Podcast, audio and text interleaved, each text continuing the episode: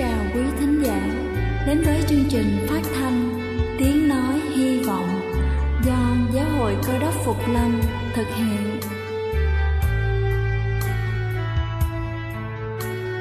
Kính thưa quý vị, Đức Chúa Giêsu trước khi Ngài về trời đã ban cho các môn đệ của Ngài một điều răn mới, đó là họ phải yêu thương nhau như chính tình yêu mà Ngài đã dành cho họ Quả thật vậy, thưa quý vị. Tình yêu thương là một món quà vô giá Mà Chúa đã ban cho nhân loại.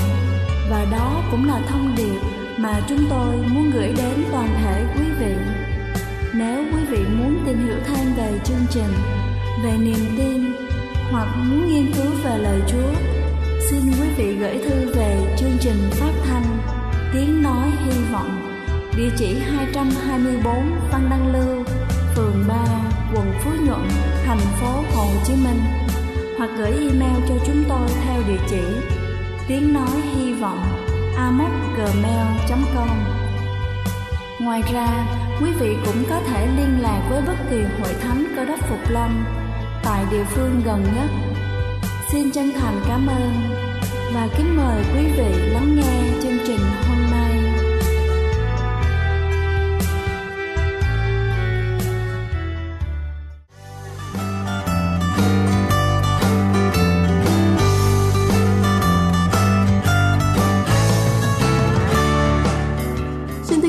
Chào quý vị thính giả của chương trình phát thanh tiếng nói hy vọng. Chúc quý vị luôn có một ngày mới tràn đầy ơn phước của Chúa. Kính thưa quý vị, trẻ con luôn luôn hiếu động. Tuy nhiên điều quan trọng là hiếu động ở mức độ nào thì được coi là bình thường, còn ở mức độ nào bị coi là tăng động, giảm chú ý. Có rất nhiều cha mẹ vẫn mơ hồ về chứng bệnh này. Có những đứa trẻ quá hiếu động, không bao giờ ngồi yên hay là tập trung làm gì, nhưng bố mẹ chúng lại nghĩ đó là điều rất bình thường mà không đưa con đi kiểm tra. Tăng động giảm chú ý là một trong những rối loạn phát triển thường gặp ở trẻ. Trẻ bị tăng động giảm chú ý thường có những hành vi hiếu động quá mức và khả năng tập trung kém dẫn đến kết quả học tập giảm sút. Về lâu dài, nếu không được điều trị tốt thì việc hình thành tính cách, hành vi, tâm lý trong tương lai cũng sẽ bị ảnh hưởng xấu. Những hướng dẫn từ Viện Hàn Lâm Nhi khoa Mỹ dưới đây sẽ giúp cho các bậc phụ huynh có thể nhận biết rõ hơn về chứng bệnh này. Đầu tiên đó chính là hiếu động quá mức. Dường như trẻ có một chiếc động cơ luôn hoạt động ở trong người. Trẻ bị tăng động, giảm chú ý. Thường không bao giờ chịu ngồi yên một chỗ mà thường chạy nhảy liên tục không biết mệt. Chúng sẽ cố gắng đứng lên và chạy xung quanh hoặc là buộc phải ngồi xuống thì chúng cũng không ngừng cựa quậy làm ồn Thứ hai đó chính là khả năng tập trung rất kém. Khả năng tập trung của trẻ bị tăng động giảm chú ý rất kém. Thật là khó mà bắt chúng lắng nghe và làm theo hướng dẫn hoặc là thực hiện một việc gì đó trọn vẹn. Trẻ có thể thích thú với rất nhiều thứ, nhưng không được lâu. Những đứa trẻ này thường có xu hướng chuyển một cách nhanh chóng từ sở thích thành sở thích khác. Chúng thường bỏ dở giữa chừng khi đang làm một công việc.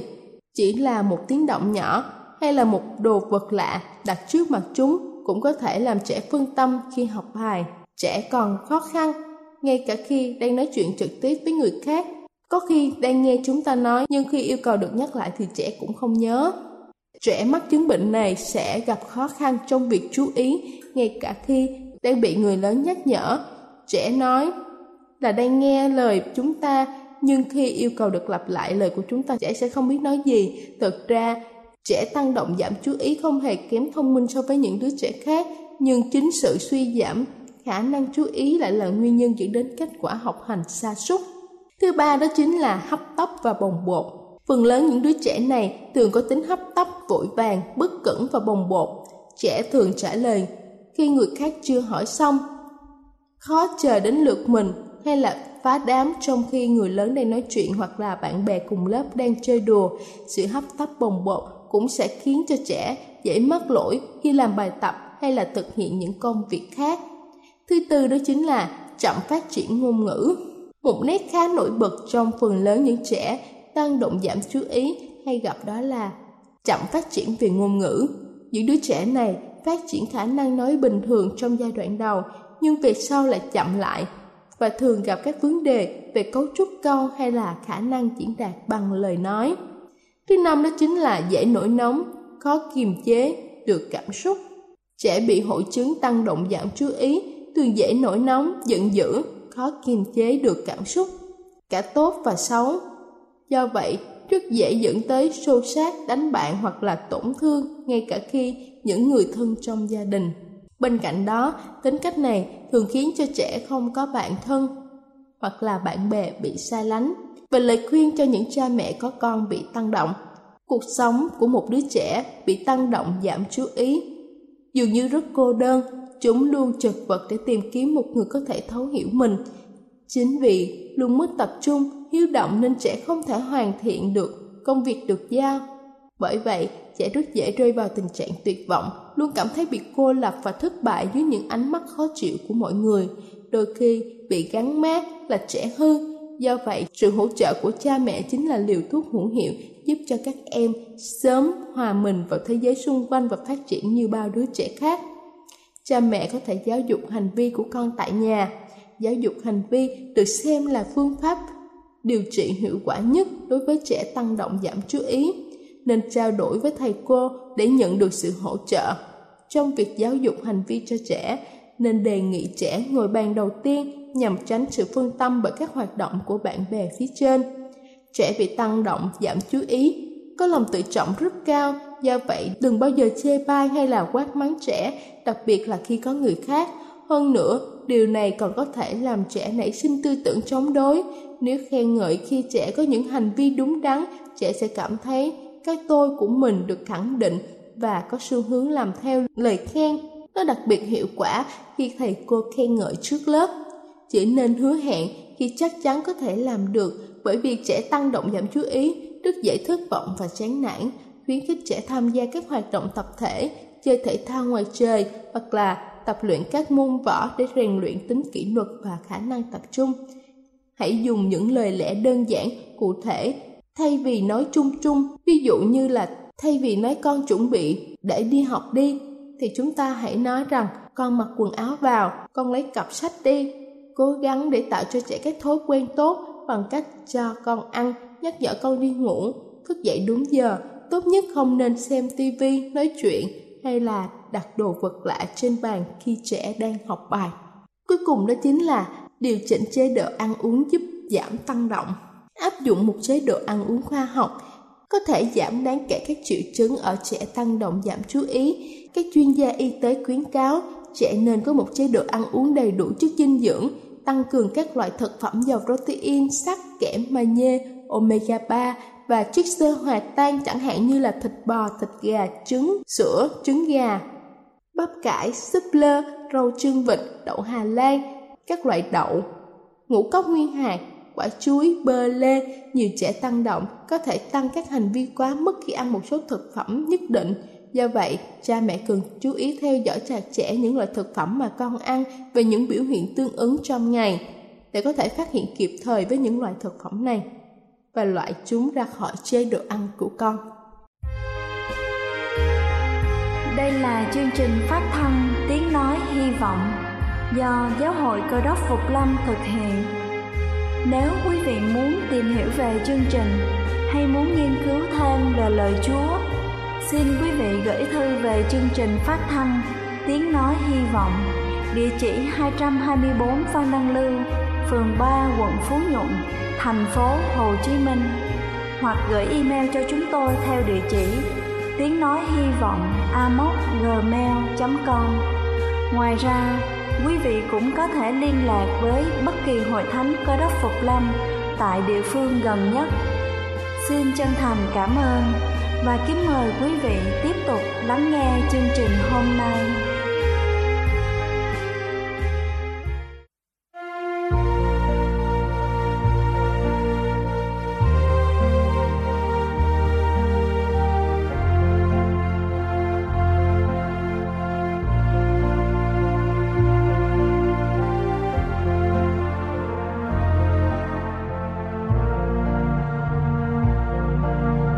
Giêsu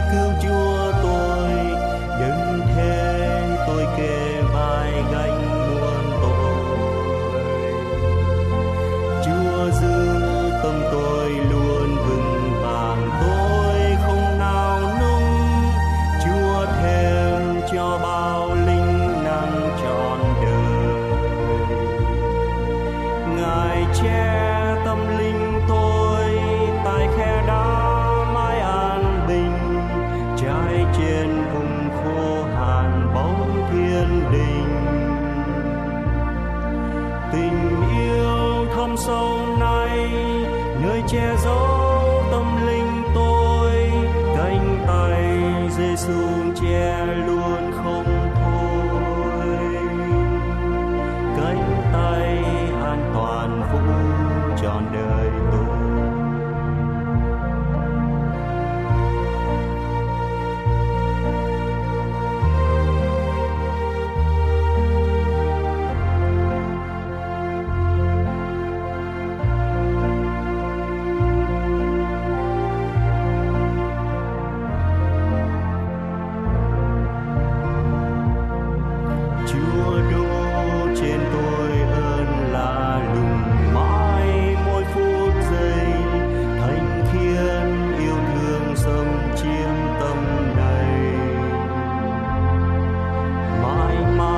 很暖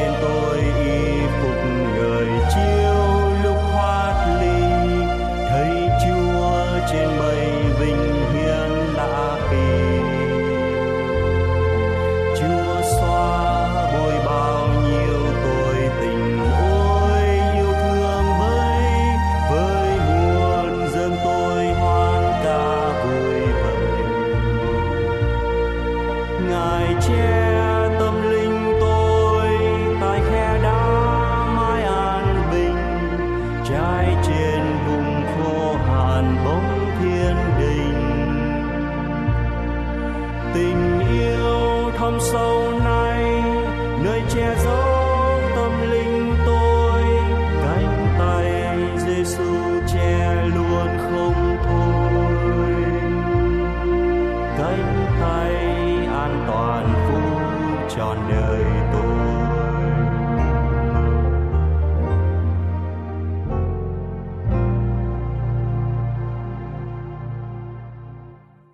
Kính thưa quý ông bà và anh chị em, trong thời kỳ của người văn đăng, nhiều người họ trung tín với Chúa. Tuy nhiên sự chống đối với quyền thế của giáo hội La Mã, họ đã bị đau khổ, thậm chí là bị ngược đãi, rồi bị giết chết. Đây là thời kỳ trung cổ.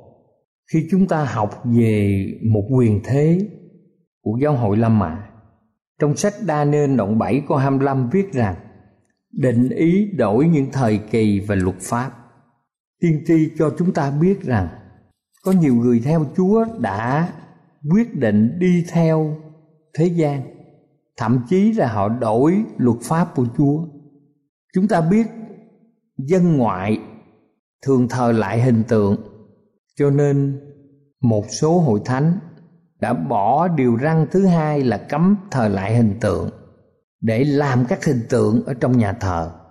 Và thay vì hình tượng của các thần người ngoại, thì nhiều nơi dùng hình tượng của các thánh đã qua đời nhiều người hiểu rằng hình tượng chỉ giúp tăng lên sự hiểu biết và tôn kính, nhưng mà kết quả lại khác hẳn. Vì kinh thánh không cho phép chúng ta làm hình tượng và thờ lại trước các hình tượng. Thật thế, kinh thánh viết, định ý đổi thời kỳ và luật pháp. Chúng ta biết rằng, khi mà bỏ điều răng thứ hai, thì 10 điều răng còn 9 điều cho nên họ đã chia điều răng thứ 10 làm hai, để giữ đủ 10 điều răng như vậy là không tham vợ chồng người và không tham những vật thuộc về người khác. Kính thưa quý ông bà chị em, rồi sau đó, một số người lại quyết định thay đổi điều răng thứ tư và trải qua khoảng thời gian lâu dài đến nỗi không ai để ý thay vì ngày sa bát là mặt trời lặn ngày thứ sáu cho tới mặt mặt trời lặn ngày thứ bảy là ngày thánh. Thì nhiều người lại chuyển qua ngày thứ nhất, tức là ngày chủ nhật. Họ cho đó là tại Đức Chúa Giêsu sống lại trong ngày thứ nhất, tức là chủ nhật. Cho nên họ đổi ngày thờ phượng Chúa ra ngày chủ nhật. Vị Hồng Y giáo chủ Gibbon tuyên bố Giáo hội dựa vào sứ mạng thiên thượng của mình đã đổi ngày thờ phượng từ thứ bảy qua chủ nhật. Hỏi, ngày nào là ngày sa bát? Trả lời ngày thứ bảy là ngày sa bát. Hỏi, tại sao chúng ta giữ ngày chủ nhật thay vì ngày thứ bảy? Trả lời, chúng tôi giữ ngày chủ nhật thay vì giữ ngày thứ bảy bởi vì giáo hội trong hội nghị Laodice năm 364 sau Chúa đã thuyên chuyển sự tôn kính từ ngày thứ bảy sang ngày chủ nhật. Chúng ta biết điều răn thứ tư dạy gì? Lời Chúa dạy rằng hãy nhớ ngày sa bát đặng giữ làm ngày thánh. Ngươi hãy làm hết công việc mình trong sáu ngày, nhưng ngày thứ bảy là ngày nghỉ của giê va Đức Chúa Trời ngươi. Trong ngày đó ngươi con trai con gái, tôi trai tớ gái súc vật của ngươi hoặc khách ngoại bang ở trong nhà ngươi đều chớ làm công việc chi hết. Vì trong sáu ngày Đức giê va đã dựng nên trời đất, biển và muôn vật ở trong đó. Qua ngày thứ bảy thì ngày nghỉ, vậy nên Đức giê va đã ban phước cho ngày sa bát và đặt làm ngày thánh. Điều này được ghi rõ ràng trong sách xuất Egypto ký đoạn 20 từ câu 8 đến câu 11 Hồng Y giáo chủ Gibbon trong quyển Fell of Our Father trang 111 ông viết rằng, quý vị có thể đọc kinh thánh từ sáng thiên ký đến khải quyền, và quý vị không tìm thấy một hàng nào cho phép giữ ngày chủ nhật làm ngày thánh. Kinh thánh dạy giữ ngày thứ bảy, một ngày mà chúng ta không bao giờ giữ làm ngày thánh. Và trong hội nghị Tren năm 1545 các nhà lãnh đạo giáo hội đã quyết định rằng lời truyền khẩu có quyền lực như kinh thánh. Họ tin rằng đức chúa trời đã ban cho họ quyền có thể thay đổi kinh thánh theo ý mà hội nghị muốn. Truyền khẩu nghĩa là sự dạy dỗ của loài người. Chúng ta đọc kinh thánh, lời chúa giêsu phán như thế nào trong Matthew đoạn 15 câu 9 sự chúng nó thờ lại ta là vô ích, vì chúng nó dạy theo những điều răng sự chúng nó thờ lại ta là vô ích, vì chúng nó dạy theo những điều răng mà chỉ bởi người ta đặt ra kính thưa quý vị, sự đem hình tượng vào nhà thờ để dễ dàng cho dân ngoại gia nhập thì họ cũng thay đổi ngày sa bát của kinh thánh. Chúng ta biết tại sao? Mặt trời là thần chính của dân ngoại, người la mã. Cũng như đối với người babylon ngày xưa, dân chúng thờ lại mặt trời trong ngày chủ nhật. Sinh tức là mặt trời, sinh đê là ngày của mặt trời nên các nhà lãnh đạo giáo hội thấy nên dung hòa việc đổi ngày thứ bảy sa bát sang ngày chủ nhật, vì có nhiều điểm lợi thứ nhất, sẽ phân rẽ họ khỏi người do thái, là những người bị người la mã căm ghét và cũng là những người cùng thời với Chúa Giêsu như trong sách Luca đoạn 4 câu 16. Những người trung tín đã thờ phượng Chúa trong ngày sa bát từ thở ban đầu và thứ hai, để làm cho dân ngoại dễ dàng gia nhập vào hội thánh nếu các tín đồ, nhóm một ngày giống như dân ngoại là ngày chủ nhật. Và điều này đã thành công mỹ mãn. Hàng ngàn người dân ngoại gia nhập giáo hội. Và chương trình dung hòa này đã được thay đổi. Chúng ta thấy đã chuyển đổi luật pháp của chúa. Khi hoàng đế công tăng tin của la mã trở nên cơ đốc nhân, thì cơ đốc giáo trở thành tôn giáo của quốc gia hàng ngàn người thờ thần mặt trời gia nhập hội thánh. Nên không bao lâu họ có ảnh hưởng mạnh. Phần đông các nhân viên cao cấp trong chính phủ là những người thờ thần mặt trời. Khi chính phủ la mã suy yếu, hoàng đế công tân tin đã tham khảo ý kiến với các bộ trưởng và các nhà lãnh đạo hội thánh la mã. Chúng ta phải làm gì, làm thế nào để chính phủ thống nhất và vững chắc? Các nhà lãnh đạo tôn giáo đã được tham khảo ý kiến kịp thời họ đã ban hành luật giữ ngày chủ nhật và bắt buộc mọi người nghỉ làm việc và tôn trọng ngày chủ nhật. Họ đã làm thỏa mãn những người thờ thần mặt trời. Họ đã liên kết ngoại giáo vào cơ đốc giáo nên đế quốc La Mã đã vững chắc hơn bao giờ hết. Năm 321 sau Chúa, hoàng đế Công Tăng Tin đã nghe theo lời đề nghị này và công báo của luật như sau: tất cả mọi người từ quan quyền đến dân chúng và mọi ngành thương mại đều phải nghĩ trong ngày đáng kính của thần mặt trời. Kính thưa quý ông bà chị em, cho nên nhiều người họ không giữ ngày sa bát thứ bảy tuy nhiên một số người trung tín với chúa họ vẫn giữ ngày thứ bảy sa bát ngày mà đấng sáng tạo ban cho loài người thật sự vì kinh thánh đã biết trước định ý đổi những thời kỳ và luật pháp. Nhiều người đã không có cơ hội đọc kinh thánh. Cho nên, theo thời gian, lễ ngoại giáo này được coi như ngày của chúa. Các nhà lãnh đạo tôn giáo tuyên bố, ngày sa bát của kinh thánh chỉ là di tích của người Juda. Và kính thưa quý vị, việc hủy bỏ điều răn ngay trong bản luật pháp của Đức Chúa Trời, đặt chủ nhật, làm ngày nghỉ làm ngài thờ phượng kính thưa quý vị thật sự con người đã đổi luật của Đức Chúa Trời cho nên Kinh Thánh có nói về những người trung tín với Đức Chúa Trời trong ngày cuối cùng. Trong Khải Quyền đoạn 14 câu 12, đây tỏ ra sự nhịn nhục của các thánh đồ. Chúng giữ điều răn của Đức Chúa Trời và giữ lòng tin Đức Chúa Giêsu. Như vậy, nếu chúng ta muốn được gọi là thánh đồ, chúng ta cần phải có sự kiên nhẫn, tức là sự nhịn nhục. Chúng ta phải giữ trọn vẹn điều răn của Đức Chúa Trời và chúng ta phải giữ lòng tin nơi Đức Chúa Giêsu.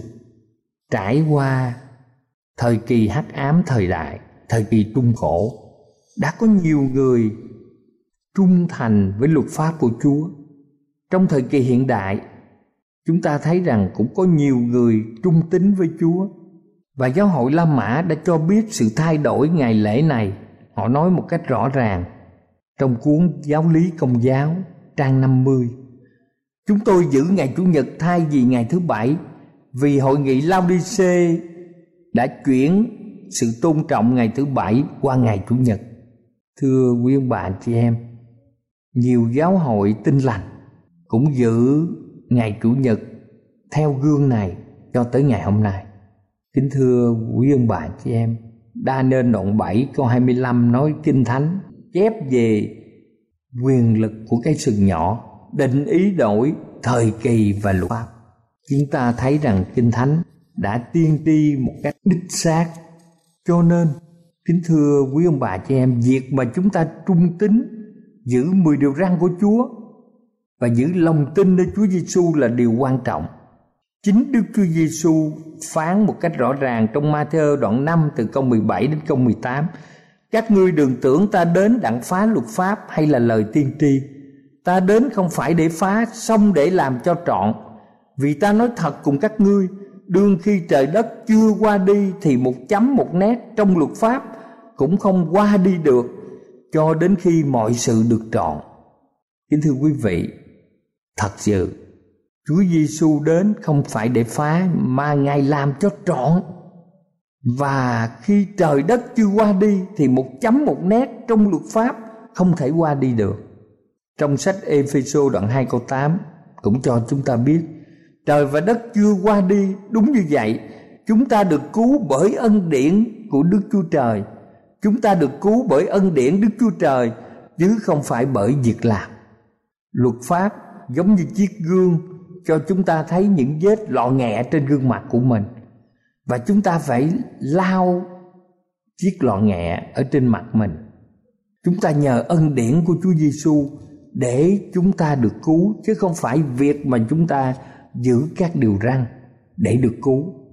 Kính thưa quý ông bà chị em, chúng ta giữ điều răn vì chúng ta vâng phục chúa giống như bất kỳ công dân ở một quốc gia nào họ cũng giữ luật pháp quốc gia họ vì họ tôn trọng pháp luật.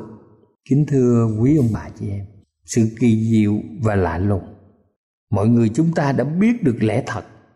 Chúng ta quan tâm đến mười điều răn của Chúa. Chúng ta quan tâm đến lời chứng của Chúa Giêsu.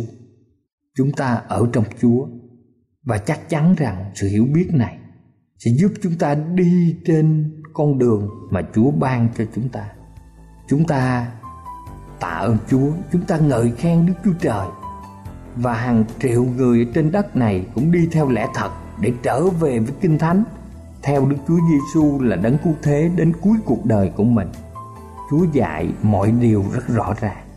Chỉ có những người kính mến Đức Chúa Trời và con yêu dấu của Ngài thì chúng ta sẽ hết lòng, hết sức và hết linh hồn để kính mến Chúa. Và chúng ta yêu mến người lân cận như mình. Chúng ta sẽ không thờ lại con thú hay nhận dấu. Chúng ta sẽ đi theo đường lối của Chúa và chắc chắn trong ngày mà Đức Chúa Giêsu trở lại, chúng ta có mặt trong nước vĩnh sanh của Ngài. Amen.